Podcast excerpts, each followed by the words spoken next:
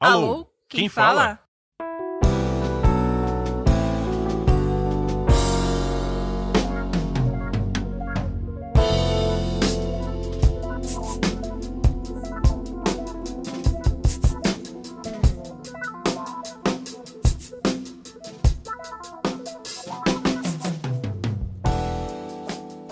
pessoal, tudo bem? Bem-vindos a mais um Alô Quem Fala, um episódio hoje muito legal, a volta do Alô Quem Fala, ficamos um tempo aí sem fazer e agora finalmente temos um episódio novo com um participante uh, muito querido e com algumas novidades em relação também a, a, a essa nova fase do Alô Quem Fala.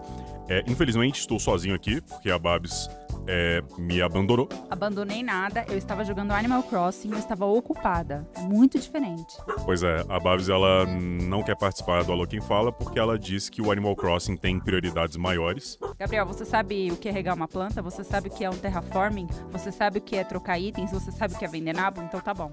Depois a gente conversa. Você tá com bigode. Mas é isso aí, estamos com o episódio novo. E o episódio de hoje foi a estreia da live do Alô Quem Fala. Agora eu estou fazendo ao vivo o Alô Quem Fala. Vou fazer, tentar, né, fazer toda semana com algum convidado ao vivo lá na twitch.tv barra Mustafa Então se você quiser ver ao vivo o programa, que é muito melhor, você tem interação do chat e tudo mais, você pode assistir lá na Twitch. E também estou publicando no meu canal pessoal, a barra Gabriel Mustafaga no YouTube. É, eu vou publicar todos os episódios do Alô Quem Fala lá também, em vídeo, da live que a gente faz na Twitch. Então agora você pode acompanhar de diversas formas. É em vídeo, é ao vivo, é no Spotify, é nas redes sociais, é o que mais? O que você quiser, meu amigo. Não esqueça de seguir arroba Alô Quem Fala em tudo Instagram, Twitter e as minhas redes pessoais também, arroba Mustefaga no Instagram e arroba Mustefaga E lógico, as redes sociais do meu querido convidado PH Santos, arroba PH Santos no Instagram, no Twitter e arroba PHSNTS, que é um pouco mais sofisticado, lá na Twitch. E bora pro episódio de hoje falar sobre cinema, o futuro do cinema pós-apocalíptico. Oh, apocalíptico, caralho. Pós-pandemia. E mais uns outros assuntos. A gente falou sobre muita coisa. Aproveita.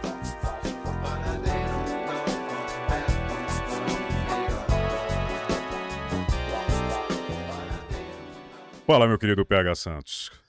Fala, meu querido Musta, o homem, a lenda. E aí, tudo bom, meu? Porra, cara, peraí. Deu engasgada. Na hora que você tava tomando, né? Sim. Tudo bem, bicho. E aí? Eu sei que você tá tomando aí. Cara, então, é um cappuccino, só que eu exagerei. Você mastigou. Eu exagerei. Você. É. Então, eu exagerei no número de leitinho que eu coloquei. Entendi. Então, um La, la, la, é, não, ninho tino, né? Alguma coisa assim. Ou, ou lactopurga, porque, velho, eu vou, me, eu, vou me, eu vou morrer de cagar com isso aqui. Pô, isso é legal, cara. Pô, tenho saudade do tempo que eu tomava lactopurga para jogar futebol, bicho. Calma aí, como é que é? Então, eu tinha essa mania. Não façam isso, não, gente. Por favor, não façam isso, tá? Mas eu tinha essa mania, Musta, de, assim, tinha um jogo, eu treinava, né? Futsal e tal, era da seleção do colégio, não sei o quê. Tá. Aí o jogo era, sei lá, sexta-feira. Aí na quarta, eu metia dois lactopurgazinhos, tá entendendo? Passava a quinta. Livrando. A quinta toda livrando.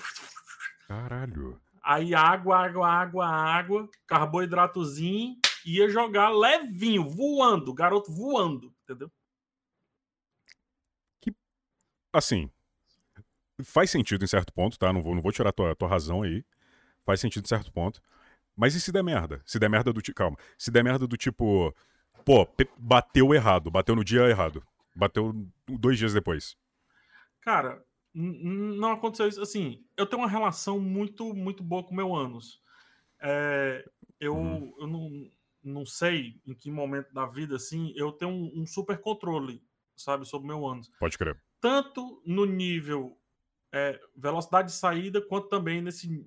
Entendeu? Todo nível, assim, por exemplo, se eu quero fazer agora, eu vou ali e faço. Uhum. Agora. Uhum. Nesse, eu, nesse, minuto. Eu tenho um controle quase quase filosófico com meu, o com meu ânus também. Isso. Uhum. Ao mesmo tempo, assim, se tiver muito mal, eu dou uma, uma travada de dente, eu, tenho, eu faço figa, assim. Tá e aí seguro, entendeu? Tu dá uma chave de esfíncter, então, né? Chave de esfíncter, chave de esfíncter, exatamente. Pode que falar. é algo que se aprende na, na, acho que é na faixa coral com duas graduações no jiu-jitsu, você aprende a fazer a chave de esfíncter. Aprende, aprende. Aprende. Aham, show. Ontem, é, assim, aproveitando esse assunto super, super legal, é, ontem a gente teve um relato aqui, eu não vou falar para, não vou falar quem é, é alguém do meu Sim. chat, tá? É, vou preservar essa pessoa, até porque entrou uma galera do teu chat aí. Uhum. Mas ela é uma pessoa que ela teve um problema que os gases do estômago dela, é, do reto, empedraram e ela não consegue peidar. E ela e ela tá há quatro anos sem conseguir peidar. Se- Sério? É real isso? É real. Isso é real. Ô, te falar, já tentaram orar pros gases dela? Porque assim, A gente viu o vídeo daquela Lá senhora, aquela senhora que fala que, que abraçou a- o travesseiro ungido pra fazer cocô, tá ligado? Já viu esse vídeo? Então, a Juliette, não, a gente tem isso aí ao vivo, o, o Musta. A Juliette no Big Brother, a Ah, VTube tava um- umas duas semanas assim, sem, sem evacuar. A Juliette mandou uma oração ali no caralho. intestino dela, deu uma ungida, sabe? Uma ungida agressiva, ficou ali no reiki. A menina não cagou no mesmo dia, mano? Você tá brincando. Cagou. Tá registrado pela Globo. E a Globo Tá não ia mentir. Não ia mentir uma parada dessa. A Globo não ia mentir. A Globo não ia mentir. Caralho. É, o- é o poder de Juliette, né? Então, assim, essa, esse seu colega, né, seu, seu. Como é que eu posso dizer? Seu compêndio. Vou chamar de seu compêndio, seu, seu compêndio. Essa, essa pobre alma. Chama de a pobre alma. É. É, então. Essa pobre alma, assim, tenta dar uma. Chama o pessoal do chat, sabe? Faz um, um Genkidama, uma oração pesada pros gases, sabe? Uhum, Chama-se Oração Luftal, é o nome. Entendi. Entendi. Chama ali, pronto. Acho que vai, acho que dá bom. Tu tá, cara, tu tá, tu tá na pegada do, do, do, do Big Brother, né? Tu tá mega engajado, né? É, é, eu sou filho de Big Brother, cara. Eu, eu só não devo ter assistido assim. Eu pulei uns quatro Big Brothers, não sei porquê. Foi uma época que eu acho que eu enjoei um pouco. E aí eu voltei do 17 pra cá de novo, meu amigo. É Big Brother. Todo tempo, assim. Eu gosto muito, cara. Eu gosto muito mesmo. E eu levo, eu levo a sério, tá ligado? Eu, eu faço também pela zoeira. Eu acho massa a zoeira. Aham. Mas eu também gosto muito de olhar o lado sério do Big Brother, assim, a construção de conflitos dos não só dos não atores, mas do não elenco, tá ligado? Tipo assim, o roteirista que recebe do elenco as histórias para serem reorganizadas e a partir daí contadas. Então, é meio que um roteiro reverso. Eu acho isso maravilhoso. Então, eu gosto muito de assistir o pay-per-view, mesmo que seja meio ampassando assim, e fico pensando, pô, como é que como é que a edição vai organizar e que história é essa que vai ser contada, saca? Eu amo, eu amo isso de verdade. Sem um lado jocoso do Big Brother que tem, porque é um entretenimento barato e popular. Aham. Mas assim, uh, isso é uma dúvida real de quem não assiste. Você é- é, existe alguma manipulação de produção, então? Cara, existe. Existe sim. Existe o que eu chamo de manipulação da percepção, né? Hoje é um pouco mais difícil porque meio que o Twitter e os, enfim, o, o- o meme, a, a memesfera, digamos assim, a memesfera, ela meio que guia uma percepção mais da galera da internet. Tá. Só que ainda existe a galera, o, o- brasileiro médio, entendeu? Que não tá lá no Twitter trendando, não tá fazendo essas coisas. Ela tá recebendo da Globo.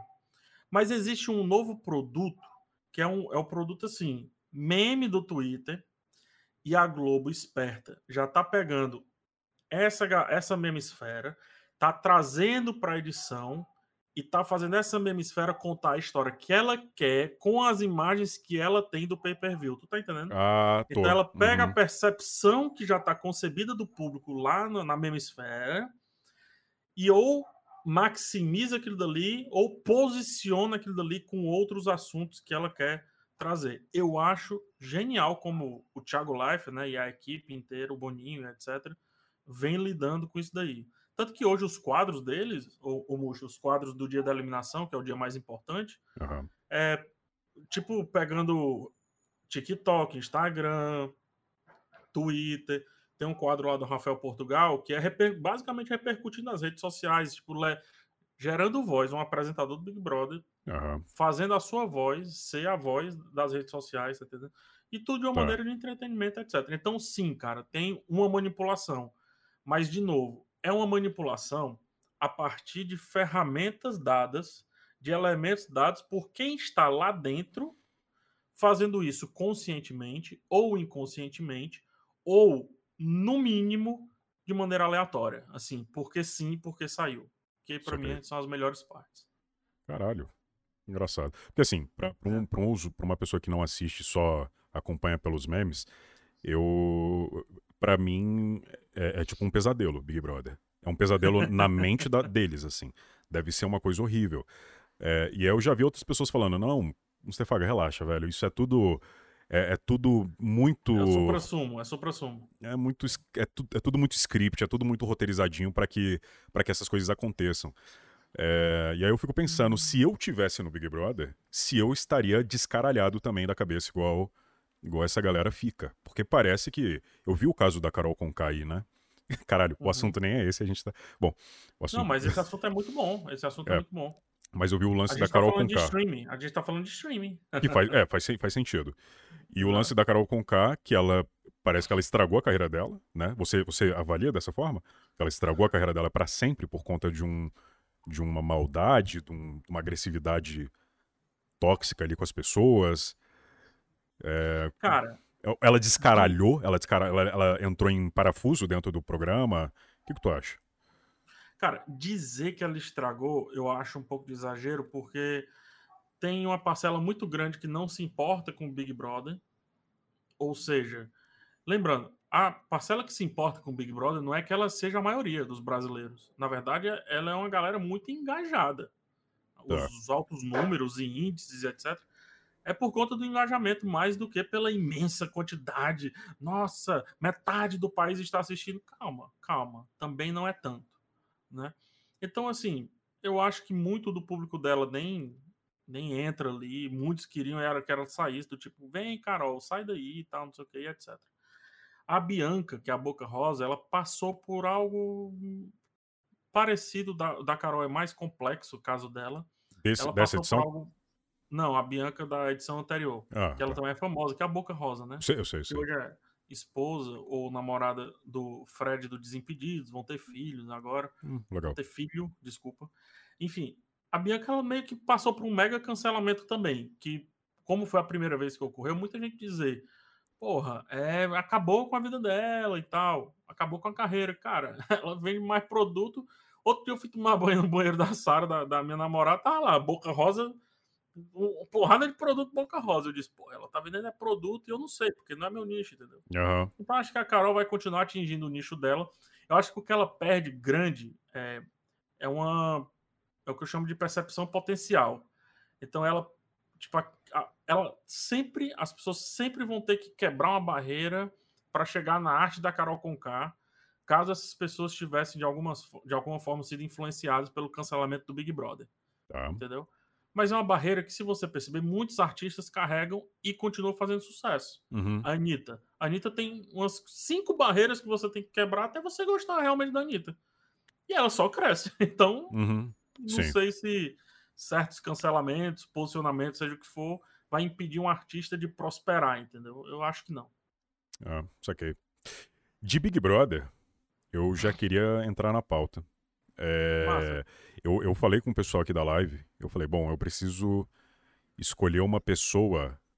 é, eu, preciso, eu preciso de uma pessoa para falar de um assunto que eu, que eu me preocupo. Não como. Não, eu não trabalho na indústria Aham. do cinema, porém, eu sou um consumidor. E, e é triste para mim não, não ter a mesma experiência ou, ou começar a pensar e teorizar de que eu não vou ter mais a mesma experiência de, de, de ir para uma sala de cinema igual eu tinha na minha vida anterior, né? Uhum. A vida pré-Covid. E aí eu chamei o Otávio, aí ele não aceitou, eu te chamei. adoro, adoro Otávio, adoro Otávio. Brincadeira, eu falei, cara, eu vou chamar o PH pra gente conversar sobre isso, porque eu, eu, preciso, eu, eu preciso de duas coisas. Eu preciso trocar uma ideia com alguém sobre isso, alguém que entenda do, do mercado, e principalmente alguém que, que, que pô, tu é cinéfilo, tu, tu produz conteúdo há uma caralhada de anos sobre cinema. Pra gente tirar, eu nunca sei usar essa expressão, é o camelo da sala, o O elefante. elefante, o elefante. para tirar o elefante da sala, você acha, vamos começar já na porrada. Tu acha que a gente vai perder o cinema que a gente conhece? Você acha que ele vai parar de existir? Cara, eu acho que a gente não vai perder, não. Acho que a gente já perdeu. Puta. Eu sou, eu sou meio cavaleiro do apocalipse com relação a isso, Porra, sabe? tu me machucou, brother.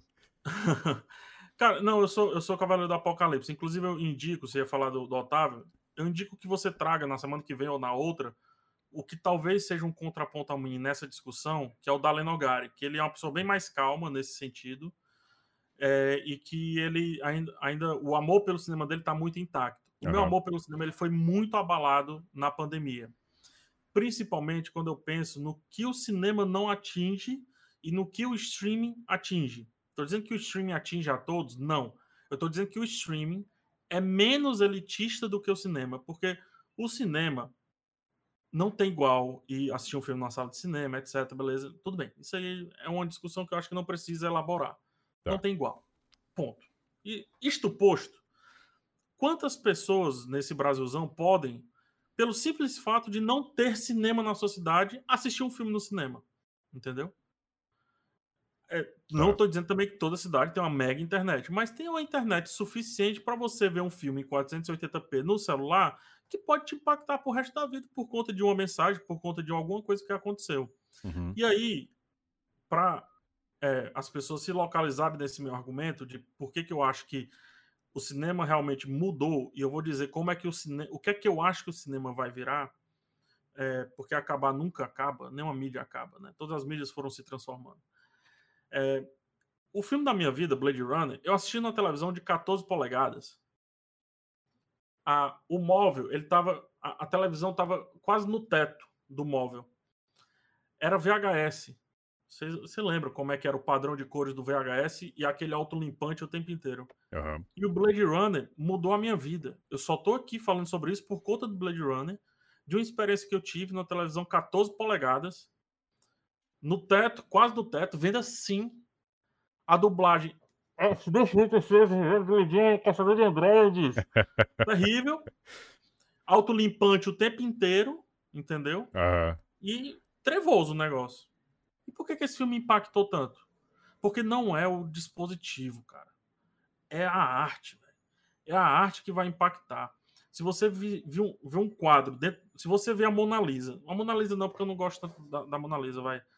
Mas se você vê aquele quadro da, da Revolução lá, da Revolução Francesa e tudo, o Waterloo, pronto, Waterloo. Você, vê, você pega o Waterloo, Aham. e você vê dentro do Rijkamuseum lá no, na Holanda, se você vê esse quadro no chão, jogado na sarjeta, ele, se a arte dele for impactante, ele assim o será, entendeu? Não é impactante porque tá no Rijkamuseum, ele, ele é impactante porque ele é e pronto. A arte, ela é por si só, independente do dispositivo, Tá. entendeu? Você está querendo Então- me dizer que. Desculpa te cortar, mas assim. Você está querendo me dizer que o.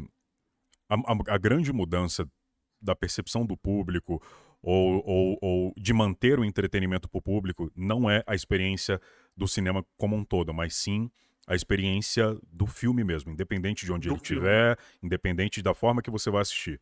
A experiência ainda não morreu. A experiência não, Não, eu- morre. Eu acho que essa experiência não morre e a gente tem que voltar a se conectar com essa experiência, digamos, menos comercial do que as experiências das salas de cinema. O que é uma sala de cinema, Mostra? É, uma, é o antro do comércio da arte filme. É isso. É o local mais caro que você vê o filme. É o local que você. É, é tão elitista que dentro tem um elitismo que Uhum. você paga mais pra sentar numa cadeira melhor. Porra, bicho, que, que feio, entendeu? Aham, A gente tá entendendo. nessa ainda. Enfim, todas as cadeiras deveriam ser sensacionais pelo preço que eu pago já, velho. É muito caro, brother. Aham. Mas enfim, é a pipoca mais cara que você compra em qualquer canto. Em qualquer canto é a pipoca mais cara. É o refrigerante mais caro que você compra do que em qualquer praça de É, alimentação. é o rolê, é, é estacionamento, é te ter que pegar o carro, é ter que Tudo. pegar fila, é porra Tudo. toda. Sim. Então, assim, é, ele pegou o cinema, ou melhor, o filme, a arte filme, e elevou a um padrão financeiro alto, financeiro comercial alto, e as salas de cinema representam isso. Porque o que, é que as salas de cinema representavam quando foram criadas? E a esse cinema eu sou apaixonado. Representava o acesso. Onde é Tá. que os caras iam ver lá aquelas ceninhas da Segunda Guerra Mundial porque não, ninguém tinha TV em casa? No cinema. Onde é que as pessoas iam assistir aquela notícia que chegava do, do sei lá, o presidente da República que recebeu a faixa e etc. Ouvia no rádio, mas assistia no cinema. E aí, porventura, tinha um filme. E aí, porventura, esse filme trazia uma visão de mundo e por aí vai.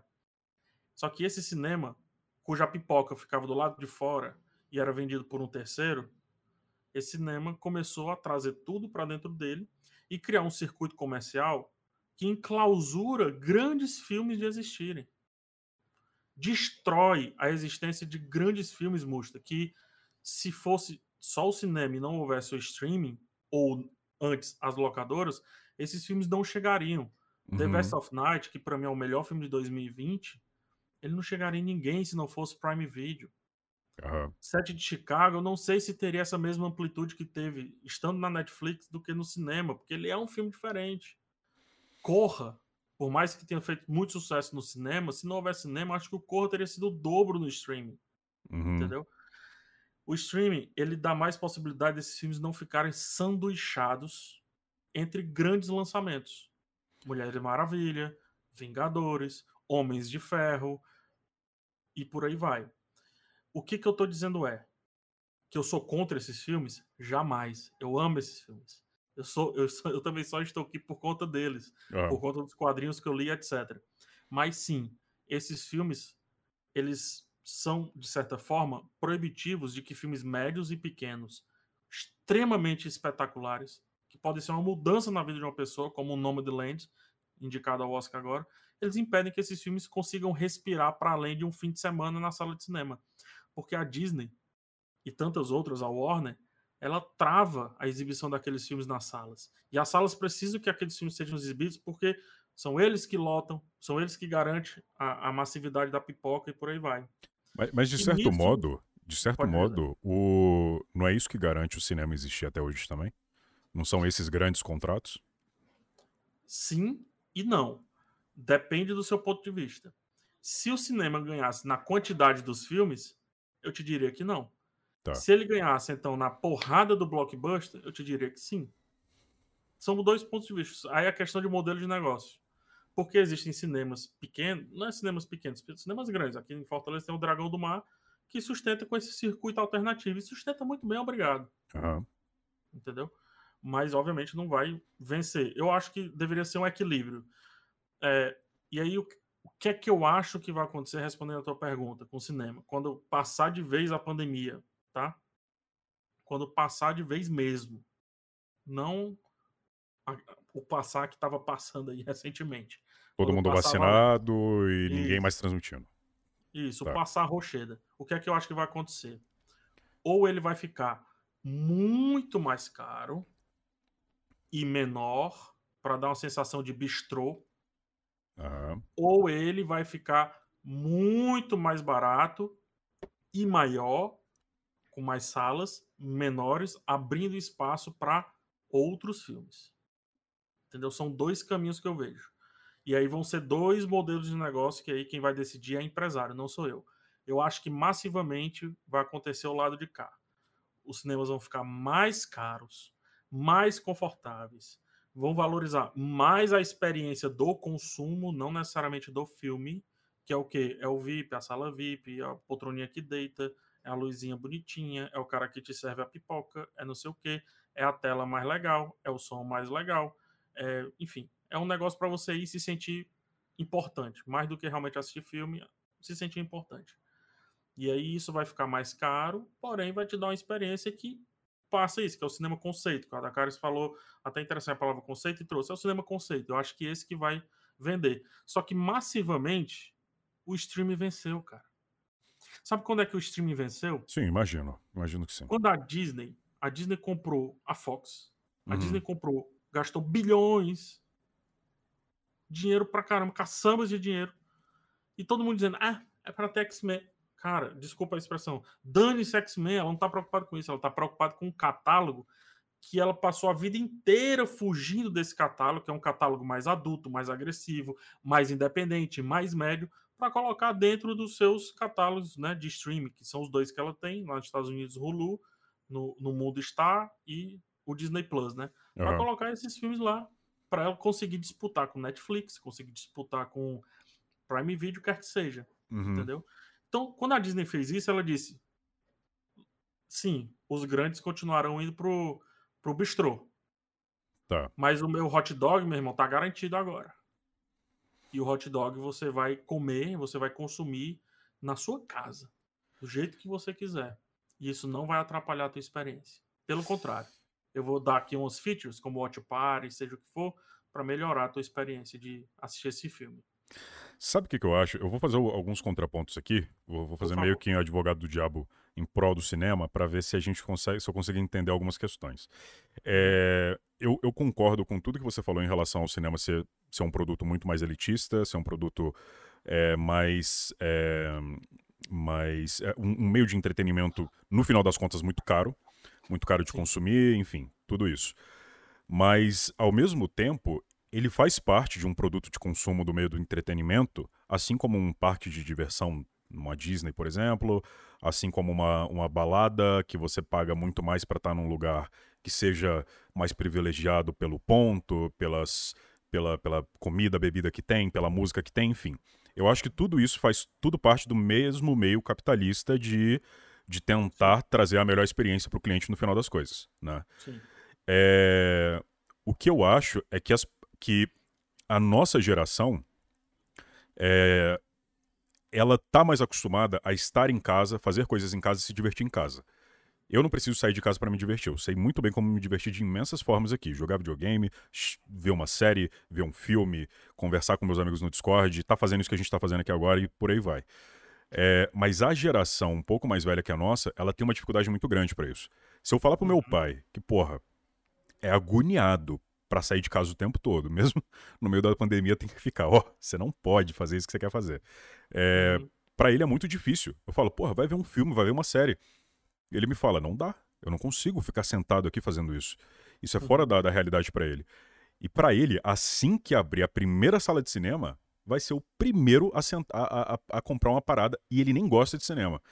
Uhum. Então, uhum. eu fico pensando se, na verdade, não vai rolar um contrário, não vai rolar um boom de pessoas lotando salas de cinema, fazendo reaquecer o mercado pela, pela agonia e pela necessidade das pessoas de se deslocar. Simplesmente se deslocar e sair desse ambiente meio claustrofóbico dentro de casa. Uhum. Você acha que isso não pode vir a acontecer também?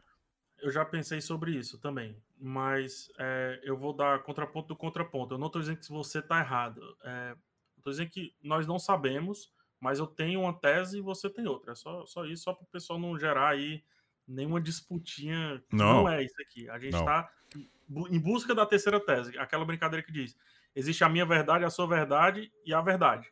Claro. Né? Que, é, que, é, que é a minha, tá? Só para lembrar. Isso, só deixando claro. Lá no meu canal é do chat, porque não dá para disputar com eles. mas, mas, enfim, é, eu acho que comparar cinema como por exemplo casas de show e etc, é errado, pois o cinema, ele ainda que seja uma experiência coletiva, ele é o coletivo introspectivo, ou seja, é o é coletivo sem a interação.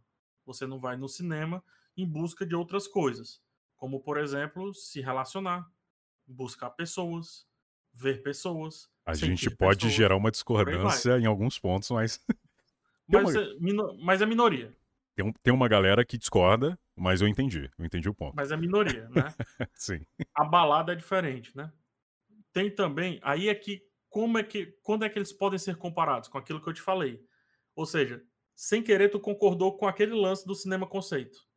Quando tu fala que o cara vai pra balada para tomar uma boa bebida, para comer um, um, uma boa janta, sabe? Um, aquela coxinha de frango maravilhosa que só vende naquele local e ainda tem uma música boa, tu tá me levando a afirmar o meu cinema conceito. Que o cara vai para lá, vai comer uma comidinha massa, vai ser bem servido, vai sentar na paradinha confortável e aí vai ter o um entretenimento que em vez da banda é o filme.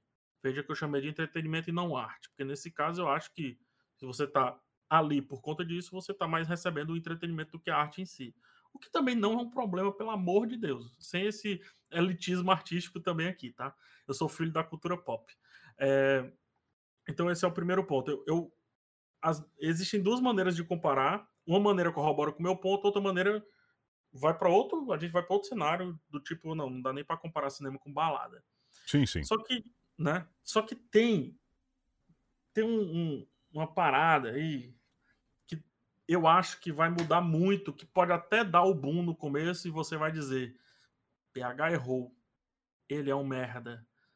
Mas depois você vai dizer, um PH acertou, pois não é que ele sabia o que estava falando, que uhum. é o seguinte todas as empresas estão diminuindo a janela da relação cinema, né, ou melhor, da relação filme lançado no cinema até o filme no streaming.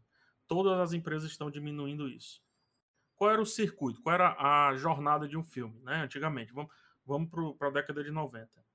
Cinema, depois do cinema, locadoras, home video, né? Depois do home video, venda, depois da venda, TV. Uhum. Certo?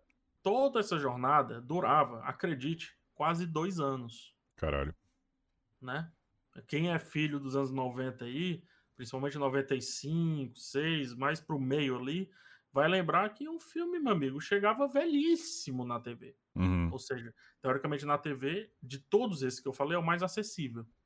Né? Vamos para o começo dos anos 2000. Não, vamos para metade dos anos 2000, que vai pegar mais gente que está aqui assistindo. Então, cinema quebrou as locadoras, venda de DVD nas Américas, ou venda de DVD caro, a 50 reais, uhum. era a segunda linha. A terceira linha era esse DVD a 20 reais nas Americanas, né? Numa edição porca, mas que estava carregando o filme. Uhum.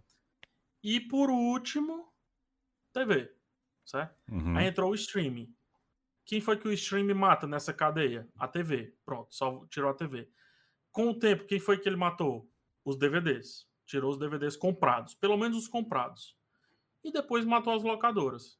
Então hoje o que é que a gente tem? Um filme que vai pro cinema, o streaming. E foda-se o resto, com todo respeito.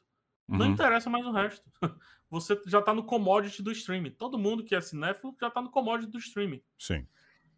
Só que existia um grande gap. Quando é que esse filme vai sair no streaming? Daqui a seis meses. Por seis meses para você ver é, Mulher Maravilha é muito tempo. Eu já tô com um comichão de dois anos esperando esse filme. Vou esperar mais seis meses. Vou ao cinema e vou na estreia. Uhum. E se isso for diminuído para 35 dias. Será que muita gente não vai pensar assim: peraí, eu não vou pro cinema, esse filme já tá pago, eu vou esperar um mês. Quantas pessoas não esperam um mês? É porque gente, nós somos fora da curva. É, eu, você, você tá falando algo, você tá falando algo para uma, uma parte da população muito selecionada e muito nichada. Que somos nós, e quem é cinéfilo, Isso. e quem é muito apaixonado por cinema, e que tem as condições é, físicas de ter uma internet, de ter um isso, computador, de ter uma TV, Smart TV, e que tenha conhecimento de, de acessar isso. A gente está falando só dessa parcela por enquanto. Que eu não sei isso. quantificar, você deve ter muito mais conhecimento que eu, eu não sei quantificar em números o que isso re representa na população brasileira, por exemplo. É o que? Uns 5% ah, da população, sei lá? Cara, não, com certeza não chega a 10%. É. Com certeza não chega a 10%. Mas vamos continuar nesse pensamento aqui, só para você ver como esse lance do boom pode ser irreal. O boom inicial pode ser irreal. Porque a Warner já vai, durante esse ano, já está fazendo, lançando os filmes no cinema e no HBO Max. Então não tem delay de lançamento. Uhum. Com relação aos filmes da Warner, a gente vai ver quem, quem realmente ganhou a batalha. Se for o streaming ou se for o cinema. Ok. Os demais estão diminuindo a janela para alguns 17 dias. A Universal Caralho. diminuiu para 17 dias. Ou seja, o filme foi lançado duas semanas depois, já tá contigo. Já tá contigo. É, isso, isso é semanas. um absurdo. Isso é muito absurdo. Algumas, tipo a Paramount Plus, Paramount Plus, né? que é um novo serviço da Paramount. A Paramount diminuiu para. Era 90 dias, diminuiu para 45 e já estuda 30, 30 e poucos. Para a maioria dos filmes da Paramount, é muito pouco também. É muito pouco tempo para você ver um filme médio, um filme ok. É muito pouco tempo.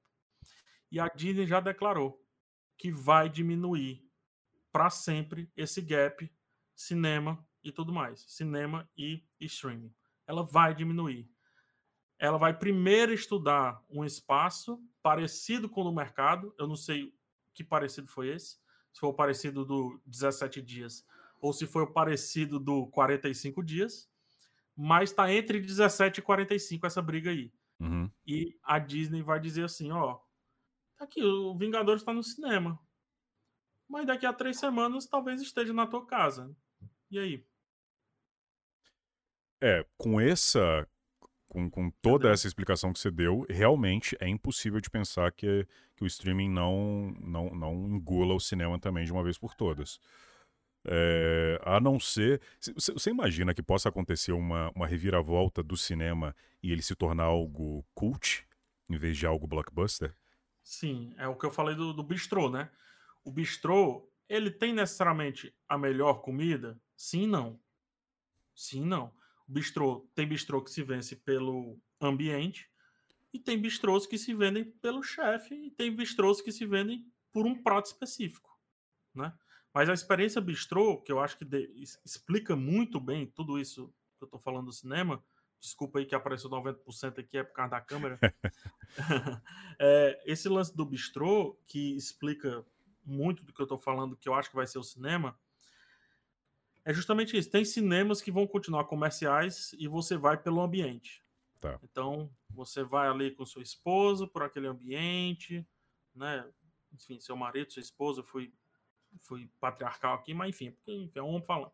Sim. Então, você vai ali com, com sua esposa, com seu, seu, seu filho, sua filha e tal.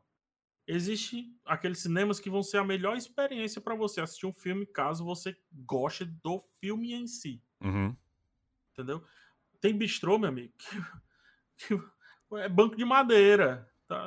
é banco de madeira, é, é colher de casa, é talher de casa, é pratinho surradinho. Mas, meu amigo, aquela carninha ali, só ali, entendeu? E lembrando que gastronomia é arte, né? Então, se eu quiser aquele filme e tal, aquela experiência vai ser só ali. Então, eu acredito que o, esse conceito bistrô vai em tudo, resolve tudo. E sim, o que me anima muito, Musta, é se os cinemas forem para o lado diminuir preços. Desde Ah, a pipoca, Isso seria Ah, ótimo. porra, isso seria isso incrível. seria excelente. E eu acho que isso pode acontecer dependendo dos filmes que eles escolham ter. Por exemplo, o cinema pode escolher ter a partir de agora uma faixa Prime. Você paga por um horário específico. Já existe isso. Mas tem horários específicos que, pa- que passam certos filmes que você paga mais caro, porque ali, além da arte, está um entretenimento absurdo. Aham. E existe outros horários ali, aquelas quatro horas da tarde, sei lá, duas e pouco, que você paga bem mais barato para assistir outros tipos de filme. Então, é- essa, o fato é, a gente falou aqui mais ou menos cinco ou seis caminhos, né? Nessa, nessa, nesse Por aí. Lero Lero, a gente falou cinco, seis caminhos que o cinema pode seguir. O fato é, aquele cinema, a primeira pergunta que você fez, aquele cinema onipotente, porém não onipresente, Aquela entidade de cinema aquela gigantesca. entidade, aquele cara indiscutível, morreu. Ele tem que mexer alguma coisa com essa volta. Isso te dói? Alguma coisa. Isso dói, no- assim. é, são duas perguntas em uma só. Se, se dói isso pra você e se o costume de já consumir em casa e sabendo que as coisas serão mais rápidas, os lançamentos serão mais rápidos, te conforta nessa dor? Eu, eu tô falando. eu- o que eu vou falar agora é pela primeira vez que eu vou falar público, tá? Eu só falei pra, pra Sara, minha namorada, e envolto até a lágrimas. Assim, quando teve a pandemia, é, eu, não, eu não vou chorar. Mas quando teve a Porra, pandemia. caralho, chora, cara. Por favor, eu preciso fazer um corte Não, disso. não, não vou, não vou. É, Quando teve a pandemia, é, eu não sabia o que fazer com o meu conteúdo. Porque o que, que era o meu conteúdo? É, tinha um filme ou outro, ou melhor, tinha uma série ou outra que rendia. Tinha pouquíssimos filmes da Netflix que rendiam. Mas qualquer filme do cinema rendia muito. Então, eu, março, abril, maio, junho, mostra, eu entrei numa crise. E em junho, eu decidi que eu ia acabar com o meu canal. Caralho. Que eu ia parar de fazer crítica. Porque eu ia voltar e ia dizer assim: não, quando voltar a pandemia, eu vejo o que é que eu faço. Entendeu? Porque eu tava ali fazendo um trabalhinho de. Desculpa a expressão e não diminuindo essa profissão, mas eu tava fazendo um trabalho de engraxate da cultura, pro, da cultura pop.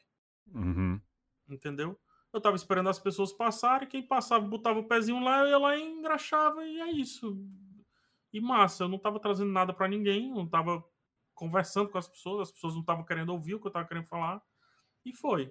E o que me salvou foi um conteúdo, e eu agradeço muito ao Davi do Bacon, foi um conteúdo que eu lancei em julho chamado Crítico de Cinema Reage ao The Last of Us. Uhum. The Last of Us 2. Então eu saí de. É, mostra, qualquer filme, que eu, qualquer vídeo que eu fazia de filmes do cinema dava 50 mil visualizações, 40 mil visualizações, que para mim é sucesso. Sim, isso é fantástico, sim. Qualquer coisa que eu fazia estava dando 2 mil visualizações, 1.500 visualizações. De uma hora para outra. 3 mil visualizações. E aí eu fiz esse conteúdo do Crítico de Cinema Reage e eu passei para 120 mil visualizações. 200 mil visualizações. Caralho. E eu comecei a perceber, peraí, existe um, um mundo além do cinema. E, na verdade, não é que existe um mundo além do cinema. É que eu pensava que só existia o cinema, tá ligado? Uhum. E não é. As pessoas estão consumindo ativamente mais no cinema. As pessoas elas estão consumindo ativamente mais em todas as outras plataformas. Sobretudo nisso daqui, cara. Sobretudo nesse cara. Que a gente não pode desrespeitar. Sabe por que a gente não pode desrespeitar? Porque um dos maiores esportes que a gente tem aqui, em termos de alcance, é o tal do Free Fire. O que muita gente fala mal e tudo mais. Por que, que o Free Fire é sucesso? Porque isso aqui tá na comunidade. É altamente hoje. acessível. Você só precisa do, do, do médio desse treco aqui para você ser um, um, um, caçador de codiguinho, tá ligado? Uhum. Sim, sim. E tá na comunidade. E os caras estão conhecendo o mundo inteiro por conta disso aqui. O cinema tá aqui dentro. Eu não vou mais negar esse cinema que tá aqui dentro. Eu não vou ser o crítico elitista que vai negar o cinema daqui de dentro. Então, se eu for me comunicar com esse cara aqui, Bruno, que viu o filme aqui, ou na Netflix, ou baixando, ou foda-se como, esse é o meu público. Não é o cara que tem as condições de pagar é, a melhor cadeira lá no cinema, uhum. na sala de cinema. Com todo respeito, mas hoje esse cara é só também o meu público. E meu conteúdo mudou quando eu tive essa percepção. Então, brother, se eu for falar de, de crítico reage a The Last of Us, eu vou. Se eu for falar do filme lançamento pereba da Netflix, que eu sei que vai ser ruim, eu vou. Se for para assistir a Barraca do Beijo, eu vou. Uhum. Eu não vou diminuir esse filme porque ele não tá no cinema. Eu não vou tirar potencial desse filme porque ele tá acessível para mais gente do que no cinema. Uhum. Tá ligado? Porque o mundo tá mudando. De uhum. novo, o Free Fire. Quem não quiser ver isso e continuar com essa parada prosaica da arte, pode seguir. Eu não vou ser esse cara. E aí meu conteúdo eu entendi. mudou. Entendi. E aí eu caí na Twitch. Eu me comuniquei com outras pessoas. Eu transformei números em nomes. Hoje eu conheço as pessoas que me seguem. Uhum. Entendeu? E eu faço. Hoje eu lancei um vídeo sobre Big Brother. Ontem. E eu falei sobre realismo social. Você se libertou? Você se libertou com o teu conteúdo? Basicamente foi isso? Você se libertou a ponto de você. É, você agora tem a convicção que você tem que produzir de acordo com o que você quer produzir, na verdade. E não de ficar refém de um, de um mercado e depender. Eu, eu, eu, tô te fazendo essa pergunta porque, assim, eu tenho um complexo que é o que você passou. Uhum. Esse meu complexo começou há muitos anos atrás. Né? Em uhum. 2007 eu criei um blog chamado Nerdcetera. E em 2010 eu criei um canal, Nerdcetera. E durante é, de 2010 a 2012, eu fiz muito vídeo, é, muita coisa sobre quadrinho, e eu tinha um problema muito grande. E pode ser, cara, pode ser uma, uma questão de, de não saber lidar com as pessoas entrando no mundo que eu vivia, porque eu sempre fui aquele nerd que ninguém sabia o que, que eu fazia. Sim, ninguém sim, se interessava sim, por aquilo. Então, por, por ninguém se interessar, eu sentia que ninguém deveria entrar na minha bolha ao mesmo tempo. Eu meio uhum. que me fechei a isso. Então, quando eu comecei a criar meus conteúdos, é, lá em 2012, na, na, verdade em 2013 que eu parei mesmo, voltei para a internet só agora, né? É, eu, eu tive um. Eu tive alguns momentos, assim, uns delírios, assim, meu mesmo, do tipo, cara, mas eu quero falar sobre quadrinho, eu não quero falar sobre Marvel e DC porque eu não quero esse público para mim. Porque eu tinha na minha cabeça que era um pessoal que estava aprendendo a gostar do, de quadrinhos por conta dos filmes. Sim. Isso me dava uma certa insegurança. Eu, eu ficava, mas eu não sei conversar com esse público. E aí começaram a surgir conteúdos de pessoas que. É, eu não estou criticando o conteúdo, só para deixar claro. É, mas que chegavam. Não, hoje eu vou lançar um, um, um vídeo contando o que aconteceu no episódio de Flash. E eu ficava, caralho, eu nunca faria isso. Porque esse, esse, eu não me conecto com esse, com esse público. E aí eu falei, beleza, eu acho que, acho que deu para mim. Eu parei de produzir conteúdo. Isso no auge. O Nerd Etc. Era um, era um dos primeiros canais a atingir 100 mil inscritos. A gente tinha coisa pra caralho, a gente tinha um milhão de coisas. E eu falei, parei, não quero isso para mim. Porque eu Sim. tinha medo, cara, assim, entre outras coisas, eu tinha medo de me comunicar com um público que eu não conhecia. Eu fiquei meio aquado, sacou? Sim. E, e agora que eu tô voltando pra internet, com um canal completamente novo, né, etc. acabou e tal, é, onde eu postei um vídeo sobre um microfone, depois uma roda de leitura e, e, uma outra parada mostrando minha mochila. Ou seja, eu não sei o que eu tô fazendo, mas eu tô me divertindo pra caralho. Então você é um grande filho d'água, porque você fez eu comprar os dois microfones que você falou nesse vídeo, tá? Mas tudo bem.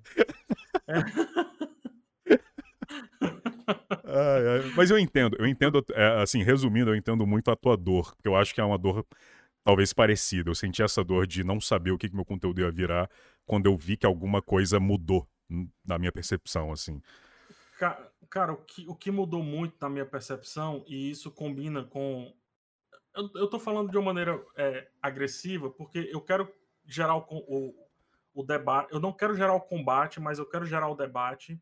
Que outras pessoas que não concordam falem sobre isso, porque eu, eu busco os meus filmes, os meus vídeos falando sobre o fim do cinema, eles estão bombando. Uhum. Eu não vejo os outros críticos falando sobre isso. Eu quero que eles falem, porque a gente precisa dessa miscelânea, né? Então, por isso que eu, eu sou muito enfático nas palavras que eu uso com relação a esse assunto. Mas, enfim, é, a derrocada do cinema, ela leva junto o antigo PH. O antigo PH que não via pessoas, via números. Certo? Uhum. Assim como o cinema não vê. Ele não vê nerds, tá ligado? Se ele visse nerds, vamos colocar assim, o Scott Pilgrim tinha ficado um mês em cartaz e nem chegou em Fortaleza. Então ele não vê nerds, ele vê carteiras. Tá. Né? Enfim, esse cinema indo embora e voltando de outro jeito, que vai voltar, levou o PH, que via números. Quando eu transformo esses números em pessoas e esses, essas pessoas em nomes, eu também estou fazendo um trabalho. Isso é semiótico, tá? Eu estou fazendo um trabalho reverso muito grande também. Que eu estou deixando de ser um número, eu estou deixando de ser um tempo, uma velocidade de lançamento de um vídeo diante de algo que foi lançado, e eu estou virando o PH falando sobre aquilo. Quer eu fale sobre aquilo daqui a duas semanas, quer eu fale sobre aquilo hoje, porque eu tô com muito tesão de assistir o Zack Snyder e eu vou, vou logo gravar e é isso aí. Uhum. eu quis. Não é porque a galera que tá comigo quis. Então, no exato momento que eu transformo essa galera, esse pessoal todo em pessoas, e eu faço eles me enxergarem também como uma pessoa, eles passam a enxergar que essa pessoa aqui não precisa de um tempo. Ela precisa de uma voz e de um espaço que hoje é o que é o meu canal. Uhum. Eu tô. Daqui a duas semanas vai sair o Crítico Reage Agora For. Vai passar de 100 mil visualizações. Mas God of War foi lançado há tantos anos aí, sei lá. Como assim você afirma porque as pessoas, esse público específico, quer ver o PH falando do God of War. Uhum. Entendeu? Eu não sou mais um refém do algoritmo do YouTube. E se eu for, é por escolha minha, convenção minha. Mas quando o cinema tava me obrigando a toda quinta-feira estar tá lá assistindo dois filmes e na sexta-feira e lançar crítica e tudo, porque se eu não lançar crítica, alguém vai lançar primeiro e aí vai aparecer na busca primeiro e aí vocês, tá aí eu, velho, não, mas não é sobre mim? O nome do canal não é PH Santos? O nome do canal não é Mustafaga? O que é que eu tenho a oferecer? Musta, eu tô, eu tô escrevendo sobre filme desde 2005, brother. Caralho. É uma, uma... Desde 2005, é, mano. É uma, é uma vida. É uma vida. Outro dia eu li a minha primeira crítica, parecia um, um doente escrevendo, tá ligado? e eu, eu li a crítica junto com o pessoal na live e eu mostrei para eles, gente, tô aqui desde 2005, brother. Então, não é possível que esse cara não tenha algo a falar legal, divertido, sarcástico, criativo sobre o Big Brother. Não é possível, macho. Eu tô há muito tempo nesse game, macho. Uhum. Não é possível se eu quiser fazer uma resenha do canal do Musta, da live do Musta, não é possível que eu não tenha algo relevante para falar sobre isso. Eu tô há muito tempo nesse game do conteúdo, há muito tempo, Musta. Uhum. Então, esse cara tava escondido por números. Tava escondido atrás de número de inscritos. Tava escondido atrás do algoritmo do YouTube. Lançar primeiro para ficar mais encontrável, para ganhar as tags, para ganhar o SEO. Isso quase destrói algo que eu passei quatro anos construindo. Isso quase destrói em 2020. Uhum. E hoje, meu amigo, é, eu não estou dizendo que pode vir pandemia no sentido de que eu quero as pessoas morrendo. Pelo amor de Deus, não é isso. Mas hoje eu sinto, bicho, que pode vir furacão, pandemia, pode cinema voar, pode stream acabar pela metade, pode vir a porra toda. Eu tô aqui, velho. E a minha galera tá aqui também. Que legal. E não vai ser uma, uma sala de cinema que cobra uma pipoca caríssima caríssima que vai fazer essa galera se conectar comigo. Porque é uma parada que eu aprendi, Musta. O, o Adacares, que está aqui comigo, aqui no chat, ele mora na periferia. Uhum. A prioridade dele não é o dinheiro que ele vai gastar no cinema. A Samanta, que está aqui no chat, a Samanta Molina, que está aqui no chat, ela, ela também mora na, nas distâncias. Ela tem dois filhos para cuidar. A prioridade dela não é gastar 60 pau no cinema. O Lucas Maori tá aqui. Queridão, tá aprendendo agora. Sabe qual é a prioridade do Lucas? Aprender a desenvolver, encontrar um emprego. Não é pagar 60 pau no cinema. Esse é o meu público. Esse é o meu público. Então, para mim, o cinema que eu vi antes morreu. E eu não tenho nenhuma pena. E não me dói. Porque eu nasci. Caralho. Caralho, PH. Eu só, eu, a única coisa que eu tenho que falar é, porra, com, com todo respeito, pô, vai se fuder, cara. Olha a resposta que tu me deu, que incrível. Agora, agora eu, eu me sinto um merda de falar com você. Não, pô, tamo junto. eu me sinto merda. Você foi muito poético. Não, tamo junto, pô. Cara, Mas que é incrível. É... É... E, e, pô, quase chorei, cara. Falo... Tu precisa fazer um vídeo sobre isso. Você não sei se você já fez, mas enfim a opinião tá diluída. Tá feito, né? Você vai me dê, me dê o prazer desse corte, pelo menos um pouquinho dele. Te entrego ele depois, cortadinho, bonitinho. Não, cara, é, é, é porque assim, a gente também tem que tirar as experiências de que é, nós não somos, nós criadores de conteúdo, e eu incluo você, seja no que for, que nós não, não somos partes aí dessa roda que tá girando, sabe? Eu acho, o, o Musta, que a gente, o pessoal fala muito o nome do influenciador, né? E parece que o influenciador influencia as pessoas que o seguem, como um, um Monty Python lá, o cara, o Brian do, Monty Python, e as pessoas seguindo, e o Brian jogando a chinela, e disse: Meu Deus, ele jogou a chinela, vamos fazer a religião da chinela. E eu vejo o influenciador pro outro lado, assim. E hoje eu aceito essa alcunha que eu fugi muito tempo a gente tem que pensar esse meio comercial também, macho, porque senão esse meio comercial vai engolir a gente, Musta. Tem uma brincadeira que eu falo que é a seguinte: o pessoal tá jogando jogo de tiro, acho que até eu já brinquei isso no seu chat. E se todos vocês decidirem se reunir no meio do jogo e não atirar mais em ninguém, o que é que acontece com o jogo? Não, então eu te pergunto, obviamente é utópico, é um pensamento.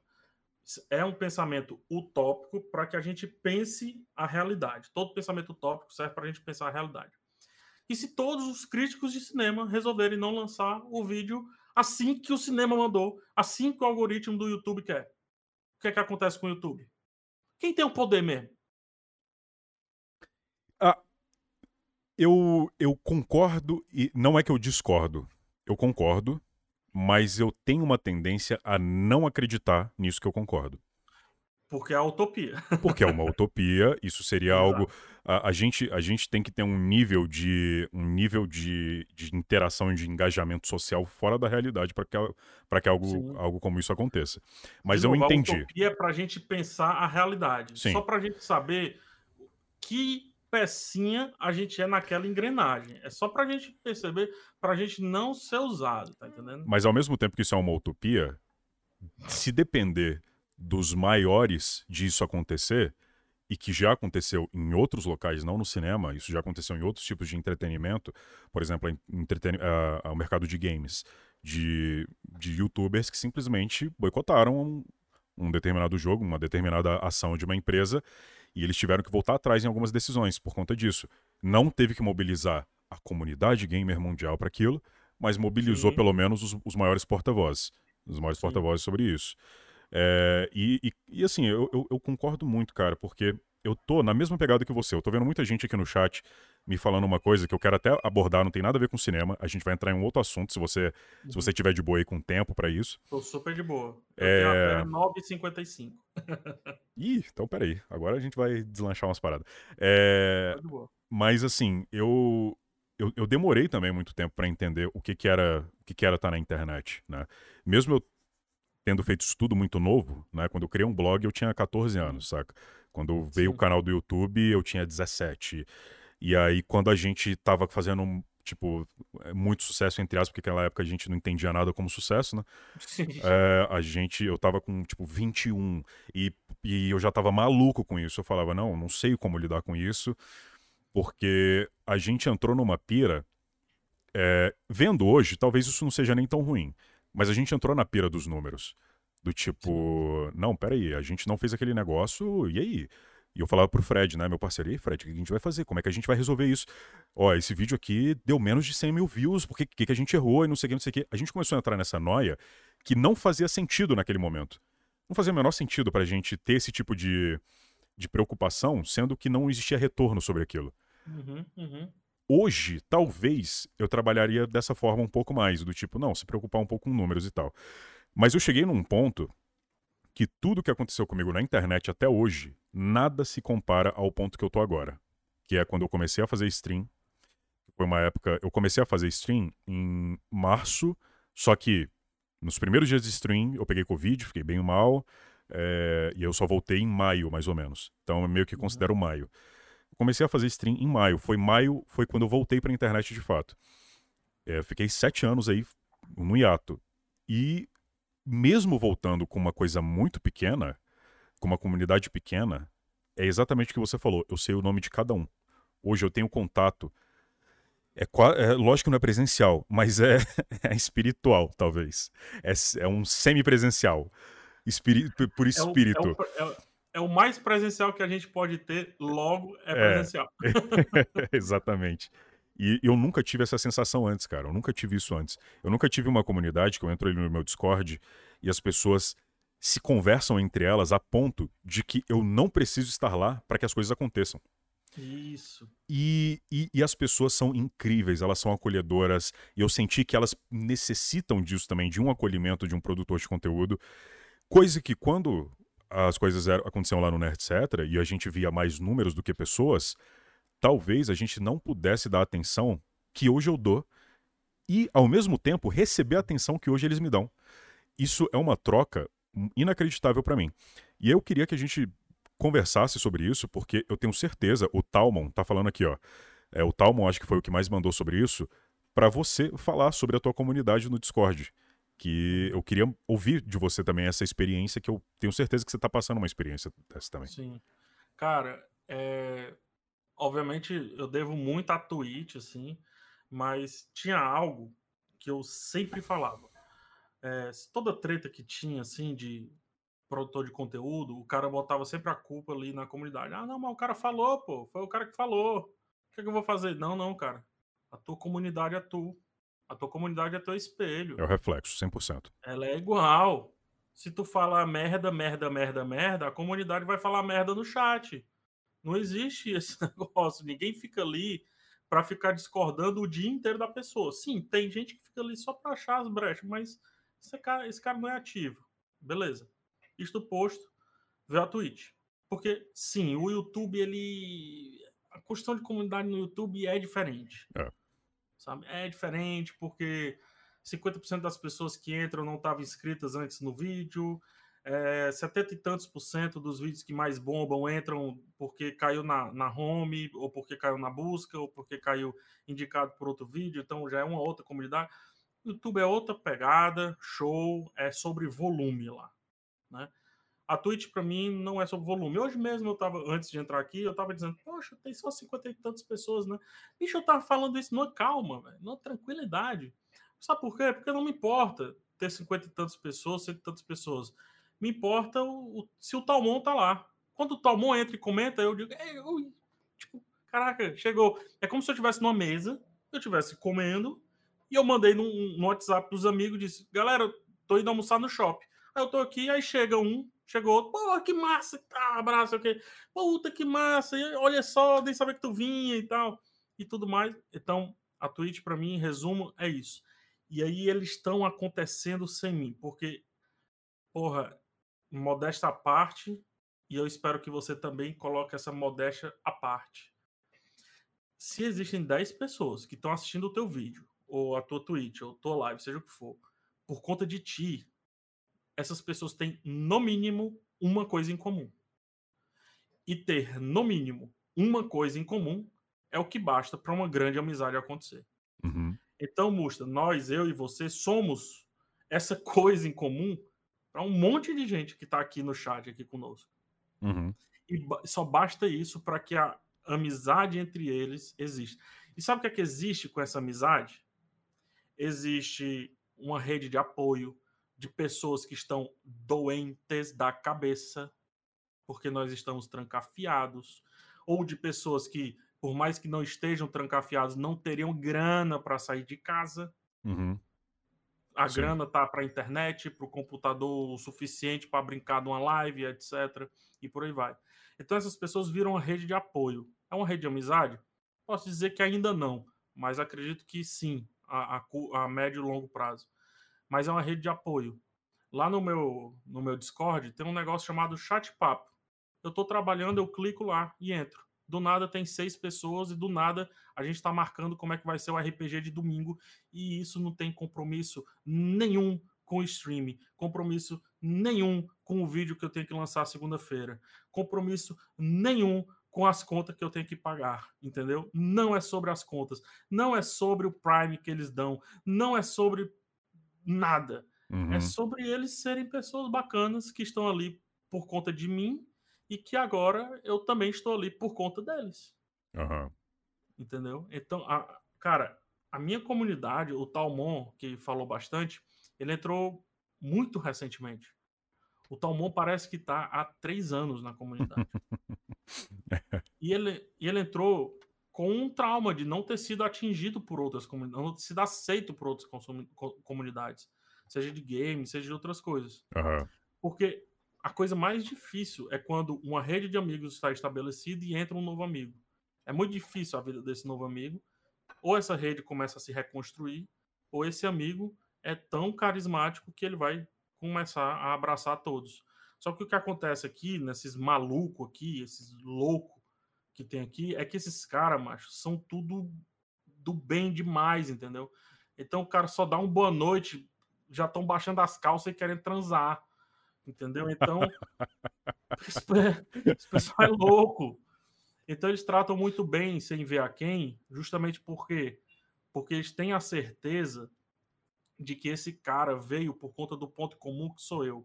E enquanto eu estiver no caminho direitinho ali, Musto, enquanto você também estiver no nosso caminho direitinho, falando as coisas com sensatez, por mais que sejam as coisas erradas, por mais que a gente vacile, por mais que a gente faça merda, seja o que for, se a gente estiver nesse caminhozinho aí do agradável, da sensatez, a gente está juntando essa galera. E a gente está juntando não pra gente, a gente está juntando para eles. Para eles, completamente. Concordo pra completamente. Para eles. Para eles. Entendeu? Sim, é completamente. O, isso que você falou, eu acho tão, eu acho tão legal de ah, surgiu uma pessoa, todo mundo abraça. É, eu acho que é, eu faço uma coisa nas minhas lives chamada entrevista com Fagão. Sim, eu já vi. A, a entrevista com o Fagão, eu, eu coloco. Cara, eu, eu chamo qualquer pessoa que queira conversar. E, e eu falo da forma mais aleatória, como se eu estivesse falando com um amigo, mas assim, aleatoriamente. Eu fico, porra, fala PH, beleza? Porra, tu. Cara, tu sabe dar estrelinha, sabe? E, e começo dessa forma. E, e, a pessoa vai quebrando aos poucos, sabe? Uhum. Ela entra meio tipo, ai, eu vou conversar. Aí do nada tá, tá rindo, tá se divertindo. É, e eu já vejo nos próximos dias que ela tá em call com a galera, jogando, fazendo um monte de parada. Isso. Isso, cara, isso não tem preço. para mim, isso, isso é algo que é, é uma é uma, é uma construção de comunidade que não tem preço.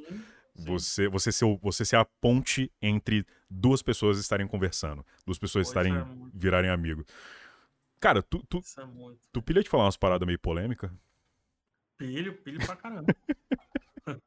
eu não fujo, não, pô. O pessoal, o pessoal conhece aí, eu não fujo, não. Não, é Fala é porque aí. assim, eu. Isso que a gente tá falando, muita gente fala que o que acontece com você, o que acontece comigo, o que acontece com muita gente, os, os grandes, tipo a Lanzoca e tal, é, que, que, a, que a gente, pela, pelas, pela forma que a gente fala, pelas atitudes que a gente tem, pela forma que a gente entende o mundo, talvez a gente crie uma comunidade um pouco mais saudável. Lógico, cada, cada ser humano, cada indivíduo é de um jeito, porém eu acho que a nossa influência consegue é, direcionar às vezes. Por exemplo, eu tenho a certeza absoluta que ninguém eu consigo até colocar a mão no fogo por isso, que ninguém que eu conheço visualmente, nominalmente, na minha, do meu Discord, vá fazer algum problema com outra pessoa. Na internet, de brigar, de ameaçar. Eu sei que isso não vai acontecer, eu conheço Cara, minha comunidade. Não tem um caso, o Discord tá lá aberto. Não. Caralho de asa entra, é impressionante. Não isso não vai acontecer um também. caso difícil. Só que aí eu fico vendo, eu, eu, vou, eu só vou citar porque você foi, que é do Flow Podcast. Uhum. É... Não vou falar sobre o Flow, mas eu vou falar sobre a comunidade criada em meio Sim. Ao que não só o Flow, mas aqueles estilos de podcast estão sendo formados. É... Você acha que, primeiro, se você vê isso que eu vou falar, que é. Eu vejo essa comunidade como uma, uma, uma toxicidade muito além do normal no Twitter, principalmente no Twitter, essa galera tá muito mais no Twitter, e eu vejo que eles tentam replicar a forma descompromissada que esses produtores de conteúdo têm. Não uhum. não estou colocando erro neles. Não, não vou nem falar sobre eles em, em, específico. Mas eu vejo que eles tentam aproveitar dessa falta de compromisso, às vezes, com. Faça a pergunta dura, Musta. Jogue duro. É, cara, sabe, PH, desde 2010 eu nunca briguei na internet. Então, é porque eu, eu, eu vou me desviando igual o Neil, maluco. Então eu sempre vou de pouquinho em pouquinho tentando explicar o que eu quero. eu não sei brigar, pegar, eu sou, eu sou merda nisso. Se alguém quiser brigar comigo, vai ganhar, eu vou chorar, eu vou sentar e vou chorar, é isso que vai acontecer. Mas é, você acha que essa toxicidade, às vezes, desse público que lota ali o Twitter principalmente, é reflexo do da falta de compromisso desses produtores em respeito, em atitudes, ou da forma que se apresenta no conteúdo? Você acha que isso tem alguma relação? Bora lá. É... Primeiro eu vou passar pano, depois eu vou, vou passar raiva. É... Primeiro, passando pano. Você se propôs a fazer um conteúdo de, de entrevista que dura mais de duas horas a três horas por edição ali. Eu não sei mais ou menos como é que tá hoje, se tá já por volta de uma hora, eu não sei como é que tá. É, todo dia, bicho, vai sair merda a rodo não tem como você ser profundo. Sabe por quê? É, acho que você não precisou estudar tanto para essa entrevista, porque você já estava com muita coisa na sua cabeça, mas você viveu essas paradas que estavam na tua cabeça sem estar tá conversando outras paradas com outras pessoas e meio que tu já tinha um roteiro dentro aqui do, da tua mente para a gente bater um papo nível alto. Sim. Porque esse papo é nível alto. Então, eles não conseguem atingir esse nível alto passei o pano. Agora, porrada, né? É, foram eles que escolheram esse caminho. Ninguém pediu para eles irem por esse caminho. Foram eles quem escolheram. Você acha que o público não escolheu por eles? Não, acho que não. Eles têm condições de ter um puta roteirista que vai fazer esse trabalho mental. Eles têm condições. Jô Soares teve. Por que, que eles não, não podem ter esse puta roteirista? Se esconder atrás da conversa de bar, eu não compro essa desculpa. Se esconder atrás da conversa de bar, eu não compro. Isso quer dizer que eu não quero ver o Mustafaga no Flow, que eu não quero ver eu novamente no Flow, que eu não quero ver meus grandes ídolos lá? Não. Porque eu sei que os meus ídolos, eu sei que você, eu sei que grandes pessoas vão conseguir chegar lá e performar. Porque se o entrevistador não presta, é palco para o entrevistado brilhar. É assim que eu penso. Se o entrevistador presta, é palco então para o entrevistado virar uma estrela absurda, abissal, tirar dele coisa que nem ele imagina. Se o entrevistador não presta, então o programa é do entrevistado. E tem o lado bom e o lado ruim disso. O lado bom é que eu saí de lá, cara, com muita gente. Musta, até hoje eu recebo mensagem em todo vídeo. Vim por conta do Flow, que conteúdo massa que você fez. E é um conteúdo é, que a maioria das pessoas está reclamando lá que é canhoto. Ih, PH é canhoto, tá lá, ó, falando aí de gay. Olha lá, canhoto. E tem lá o cara do Flow, que teoricamente é uma comunidade tóxica, teoricamente, e que o cara tá lá dizendo, pegar te conheci no Flow, que massa, inscrevi aqui, inclusive tô pagando aqui o membro, pô, que legal. Tá. Por outro lado, existe o Spook House. Tá. Com todo respeito ao. com todo. Essa engasgada que tu deu aí. Não vou dar, não vou dar respeito, não. Existe o Spook House. Pronto. Ok, ok. Que vai lá inventar uma. Inventar não. Que vai lá colocar uma história que é difícil de comprar. Uma história de monges filipinos e não sei o quê. E aí espanta. Não, ele tá fazendo hipnose. Coloca isso aí na mão do Alberto Delísola que ele vai sacar. É hipnose. Rapidão, deixa eu só te cortar só um pouquinho. Que, do que, que você tá falando exatamente? É porque eu não assisti o, o episódio dele. Eu sei do que, que você tá falando, mas uhum. é, é, porque são casos, causos é meio... É um, é um episódio de quatro horas e meia, assim, falando sobre algo que não existe, de fato. Tá. E aí esse palco é ruim. Esse palco realmente é ruim. Por quê? Qual seria o trabalho do entrevistador foda? Ou melhor, que, que eu faria? Eu disse, tem? Pois bora agora pro pau. Vamos lá mostrar. Bora. Faz essa parada encarnar em mim. Tá aqui. Corpo aberto. Ah, é o maluco do. que tira espírito.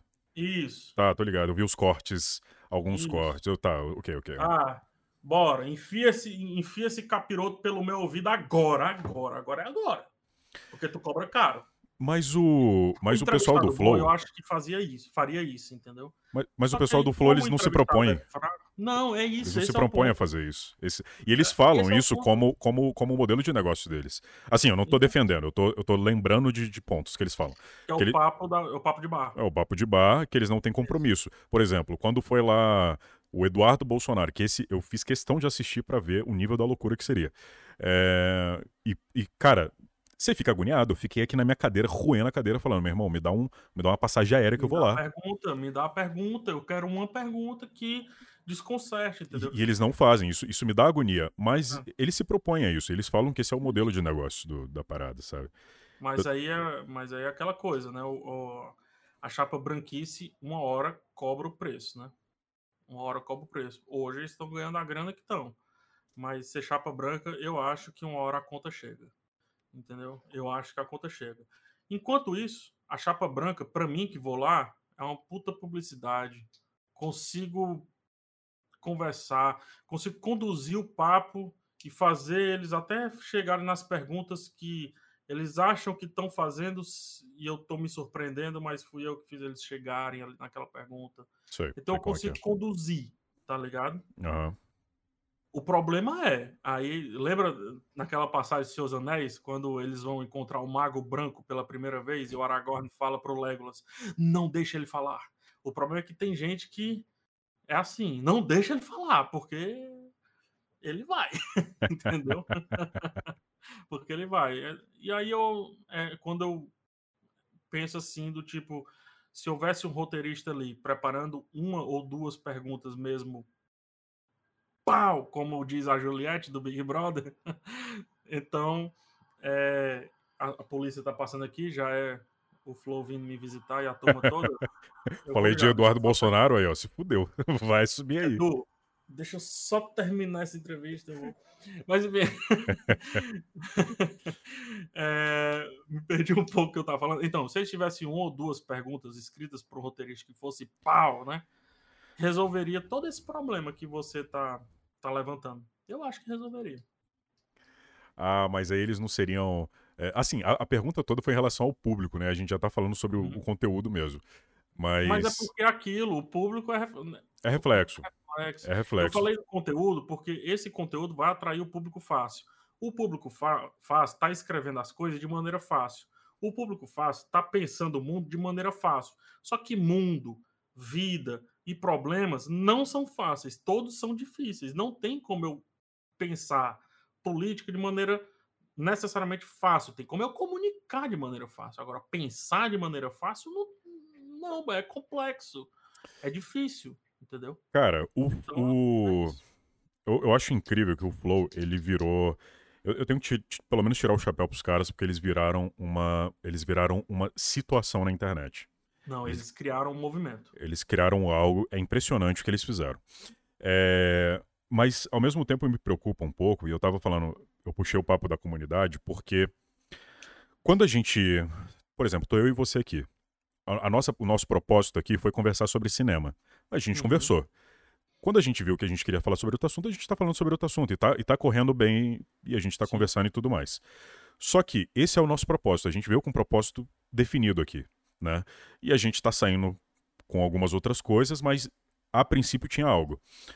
O problema que eu vejo com, com, com o Flow e com o que acontece lá é, é que eu acho que eles dão muita liberdade para pessoas que não deveriam Talvez eu esteja falando algo que possa ser muito errado para muitas pessoas, mas que talvez com pessoas que não deveriam ter tanto de liberdade para falar. Quando, eu, quando eles colocam ali o pessoal do Xbox Mil Grau lá, que são racista, quando eles deixam, por exemplo, um Eduardo Bolsonaro falar tudo que ele quer falar ali sem ter nenhum contraponto, sem ter nenhum contra-argumento, sem, sem ter nenhum questionamento, e eles colocam isso apenas como não, isso é uma conversa de bar pra gente. Mas peraí, vocês têm um público que assiste vocês. Vocês não acham importante, uhum. ao menos. Ah, quando vocês querem conversar com o pessoal que é amigo de vocês, ah, vai lá o David Jones, que é amigo lá do, do Igor, parece que eles são muito amigos. Uhum. Vai falar de videogame? Beleza, você não precisa. Você não precisa contra-argumentar, você não precisa criar isso um, um caso social. Uhum. Mas quando você tem ali na, na, na, na, tua mão o poder de chamar todos os prefeitos do, do, do maior estado do Brasil, quando você tem as mãos de chamar duas pessoas ali acusadas de racismo, homofobia, coisas graves ali, né, que são os caras do mil grau, e você não colocar nenhum ponto, porque o objetivo é a conversa de bar acima de tudo, eu, eu vejo isso como um, um prejuízo gigante para a educação da comunidade como um uhum. todo. A comunidade assistidores de YouTube, sei lá, qualquer nome aí. Sim, tá? Sim.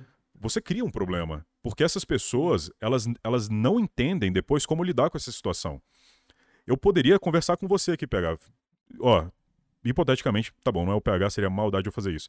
Mas eu chamei um cara aqui, eu chamei ele porque ele é um cara que fez algo errado. Uma mulher que fez algo errado. Eu posso querer ter uma conversa de bar com ela? Posso, mas em algum momento eu ia falar, não, mas agora você vai me ouvir, porque eu tenho algumas coisas para dizer e eu tenho um compromisso como produtor de conteúdo de, dizer essas Sim, coisas. Concordo com tudo que você tá falando até agora. E, e, e, eu não sei se isso é cerceamento, eu querendo cercear a liberdade da pessoa de não falar. Às vezes eu fico, eu me pego nessa de, mas eu tô falando isso, será que. Mas o, o contraponto não é silenciar. O contra, gerar contraponto é gerar debate, é contraditório. O contraditório a gente tem que ah, parar de achar que ele vem só quando o outro lado tá errado. Ele vem também quando o outro lado tá certo. O contraditório ele cabe dos dois lados, né? É um, é uma mão de ida, ida ida e vinda, né? Sei lá, vem, vem e vai. Enfim, uhum, vem e vai. É, eu queria falar sobre o lance do flow do Mil Grau. Não sei se você chegou a ver. Eu acho que houve, eu acho que houve alguns momentos ali uma jogada na parede deles. Eu acho que houve. Mas s- eu. Tá bom, eu posso concordar isso com você, mas não foi a Mas jogada porque que a eles gente. tinham domínio sobre esse papo de influencer, porque eles tinham domínio sobre esse papo de game, porque eles tinham domínio sobre isso. Tá. Mas eu acho que houve ali um- uma, uma empurradazinha. O que eu, talvez eu, você e tantos outros queiram é que o Flow, que é sim relevante, por incrível que pareça, por incrível que pareça, não. O Flow é um dos programas de entrevista hoje mais relevantes do Brasil. Sim. Ponto. Se não ou mais, né? Se não ou mais. Se não ou mais. A gente vai ver em 2022 os presidentes sendo entrevistados, os candidatos a presidentes sendo entrevistados no Flow ou nos Flow Lights, né? Nós veremos. Quem não for, tá perdendo a audiência. Ponto. Ok. Ah, eu acho que ali, quando tá no espectro deles, eu acho que eles conseguem botar um pouquinho na parede. O problema é o segundo nível. Sabe o cara que só nada cachorrinho? Agora eu quero que ele nade debaixo, debaixo da água, entendeu? Só dê uma mergulhada ali e tal, sabe? Não fica nadando cachorrinho. Esse é o problema, entendeu? Eu acho que vai. Só que quando volta de lá, silencia. Eu acho que o debate ele não é assim. O debate é ele vai. Quando volta, se você não concordou, ele vai de novo e é pau, compadre. É isso. Entendeu? E não é fugir. Mas ali tá como assim, não, fiz a minha parte de colocar a minha visão em forma de pergunta. Não, não é assim. Você tem que sair dali com um argumento formado para quem está assistindo. Seja um argumento positivo ao que você pensa ou um argumento negativo ao que você pensa. Mas você tem que dar as ferramentas para a pessoa que está assistindo. É isso que eu acho que eles falham veementemente, mesmo quando eles dominam os assuntos. Entendi, entendi. É, eu acho que esse, esse assunto ele, ele é um assunto para muito tempo. Eu, Sim. eu de verdade eu vejo eu vejo eu vejo problemas que eu gostaria muito. Cara, isso porque assim, eu tenho essa abertura. É, eu conheço o Monark desde Porra, a gente fazia vídeo de Uhum. Minecraft junto. Uma pessoa até falou no chat. Tipo, caraca, eu te conheci quando você fazia vídeo de série de Minecraft com o Monark. Eu fazia isso com ele lá em 2010, 2011. E, e, e dá vontade, às vezes, de, de puxar e, e dar um safanão, assim, sabe? De, cara, por favor, vamos, vamos, vamos ver se, pô, dá uma melhorada. Mas, assim, ao mesmo tempo, é só é, é- é uma vontade pessoal. E eu, eu sei que eu não posso ficar tentando impor essa vontade pessoal a um conteúdo que não é nem meu, sabe? Mas deixa eu só falar um- uma coisa, só para também constar nos autos. É, eu fui muito bem tratado quando eu fui no Flow, tá? Uhum. Minhas ideias, elas foram muito bem tratadas. Gostaria que minhas ideias fossem contrapostas, como você trouxe contrapontos a coisas que eu estava trazendo, que para mim são verdades minhas. Você Aham. trouxe contrapontos, estamos aqui super felizes, né? Com nossas tatuagens aqui expostas e microfones e etc. E felizes. Estamos felizes, estamos bem. aham. E assim será. E voltarei várias vezes que você chamar, por exatamente por isso. Mas ainda assim, eu fui muito bem tratado lá. É, quero deixar claro que foi uma das entrevistas mais confortáveis que eu já que eu já fiz, assim. E eu iria mais 10 vezes, tá? Eu iria mais 10 vezes. Eles me confrontando ou não. Talvez da próxima vez, porque eu fui um pouco antes desse hype que tem dessa discussão que a gente está tendo. aham. Porque da vez que eu fui, não tinha tanto hype da discussão em si. Ela estava iniciando ali por conta do mil grau. E agora ela é muito forte. Talvez hoje eu faria alguma de perguntar para eles, cara, por que, que vocês ali, naquele ponto específico, não fizeram isso? Uhum. Como o Skylab fez com eles. O É, eu Skylab colocou eles na parede, né? Eu vi, eu tipo, vi. parem de falar isso, vocês estão fazendo jornalismo, porra! Entendeu? Então, é, talvez eu fizesse algo parecido. Massa. Meu querido PH, estamos chegando no final aqui. É, até para eu te dar um tempo para respirar pro teu Snyder Cut. É, eu vou deixar aqui pro chat, quem quiser fazer alguma pergunta, a partir de agora, eu vou começar a ler, não precisa dar beat, não precisa dar nada.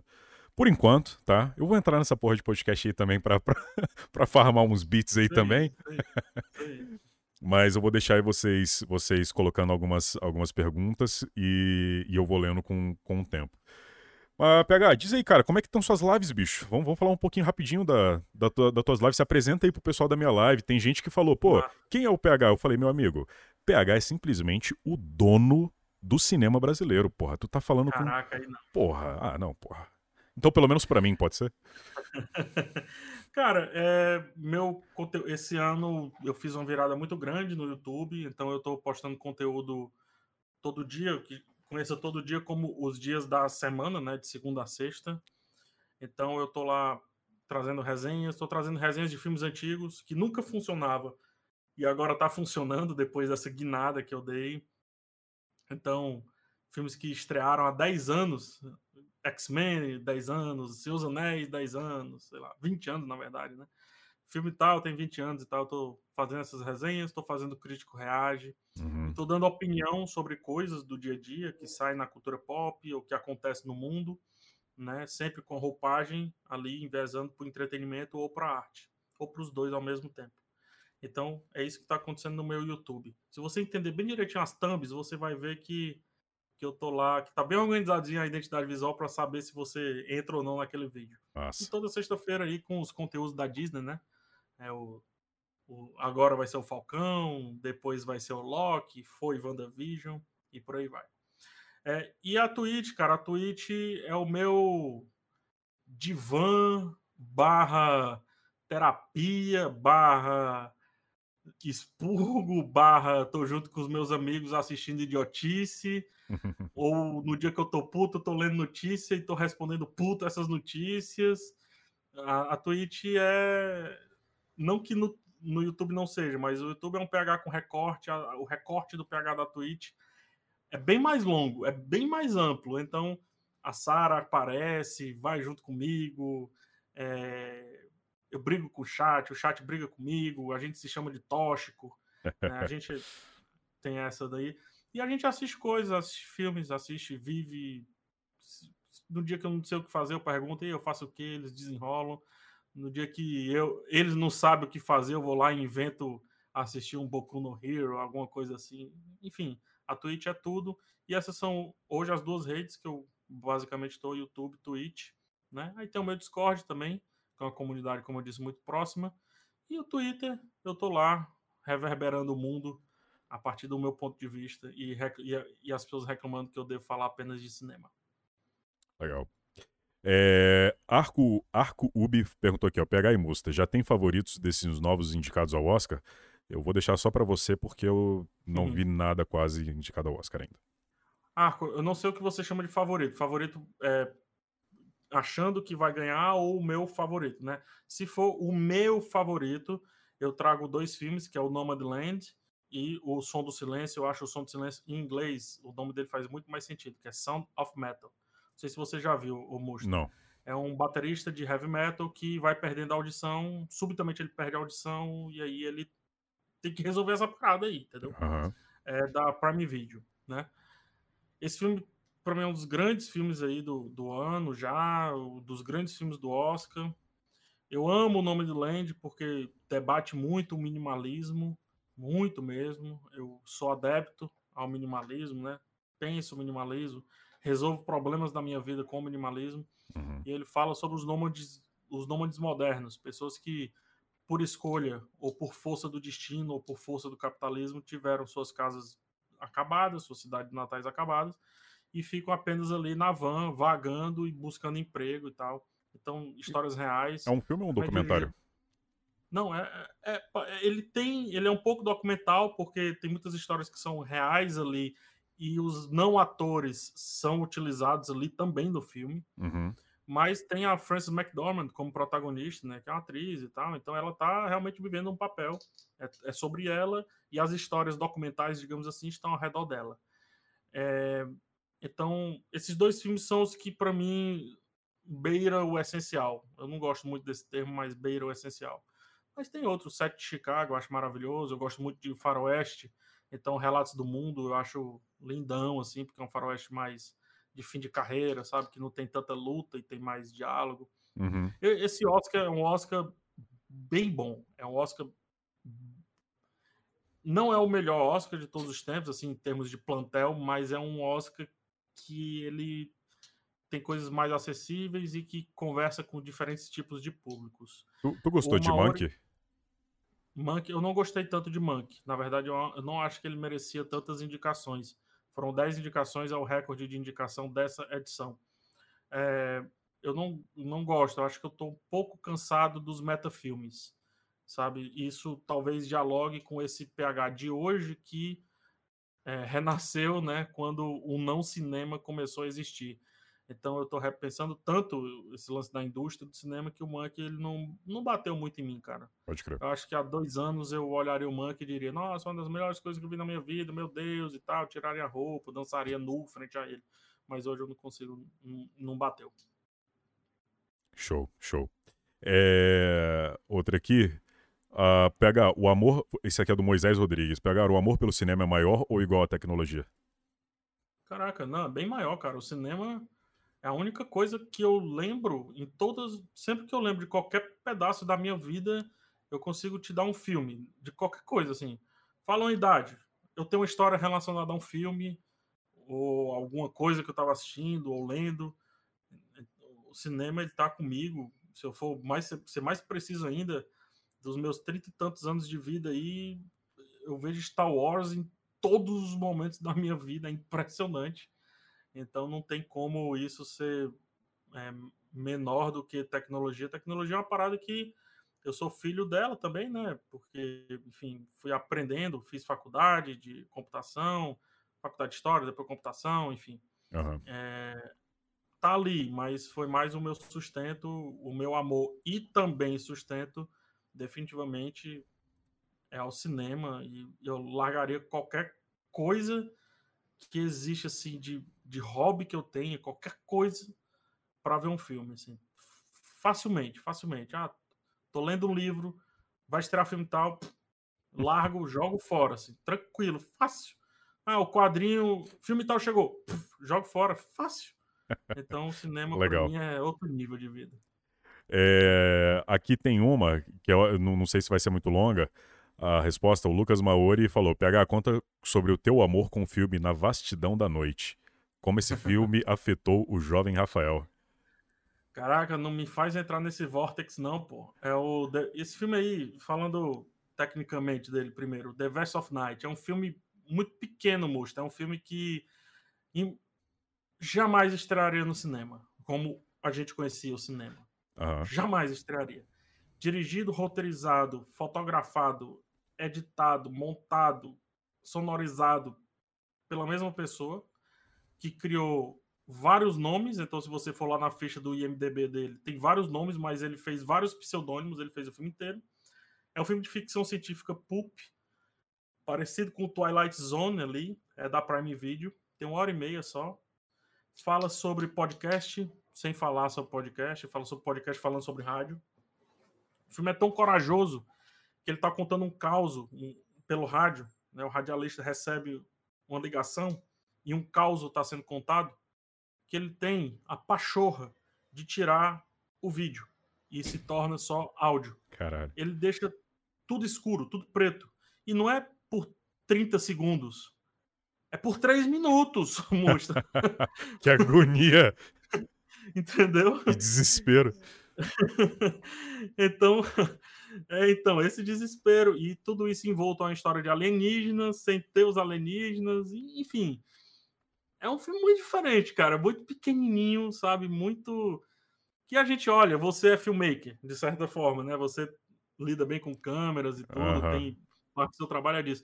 Você olha e diria assim: por que, que eu não fiz essa porra, velho? Por que esse filme não é meu, cara? Porra, é só colocar o, a câmera em cima do carrinho e passear por uma cidade cenográfica que eu vou fazer um puta plano de sequência sem precisar de gente? É isso? É isso?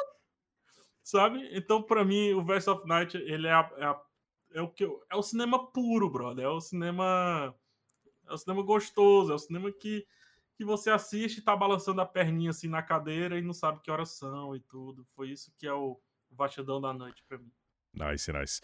Pra terminar, terminar agora, é, eu, eu fiquei muito feliz que você falou que o filme da sua vida é Blade Runner, porque também é o filme da minha vida. Caraca! Eu sou, eu sou doente. Eu sou doente. Será que é por isso filme. que você tem na sua paleta o roxo muito presente? O, o estilo retrowave, synthwave, é por conta de Blade Runner. É a minha Aí, paixão já, por isso. Tem uma coisa aqui. É. E eu só queria, então, para finalizar, que você deixasse uma indicação pra galera. Pra galera, indicação filme, livro, série jogo, é, artigo científico. Meu irmão, porra, hum, informação sobre camisinha, o que você quiser falar, é sua indicação. Caraca. Esse é o teu momento, é o teu momento de brilhar.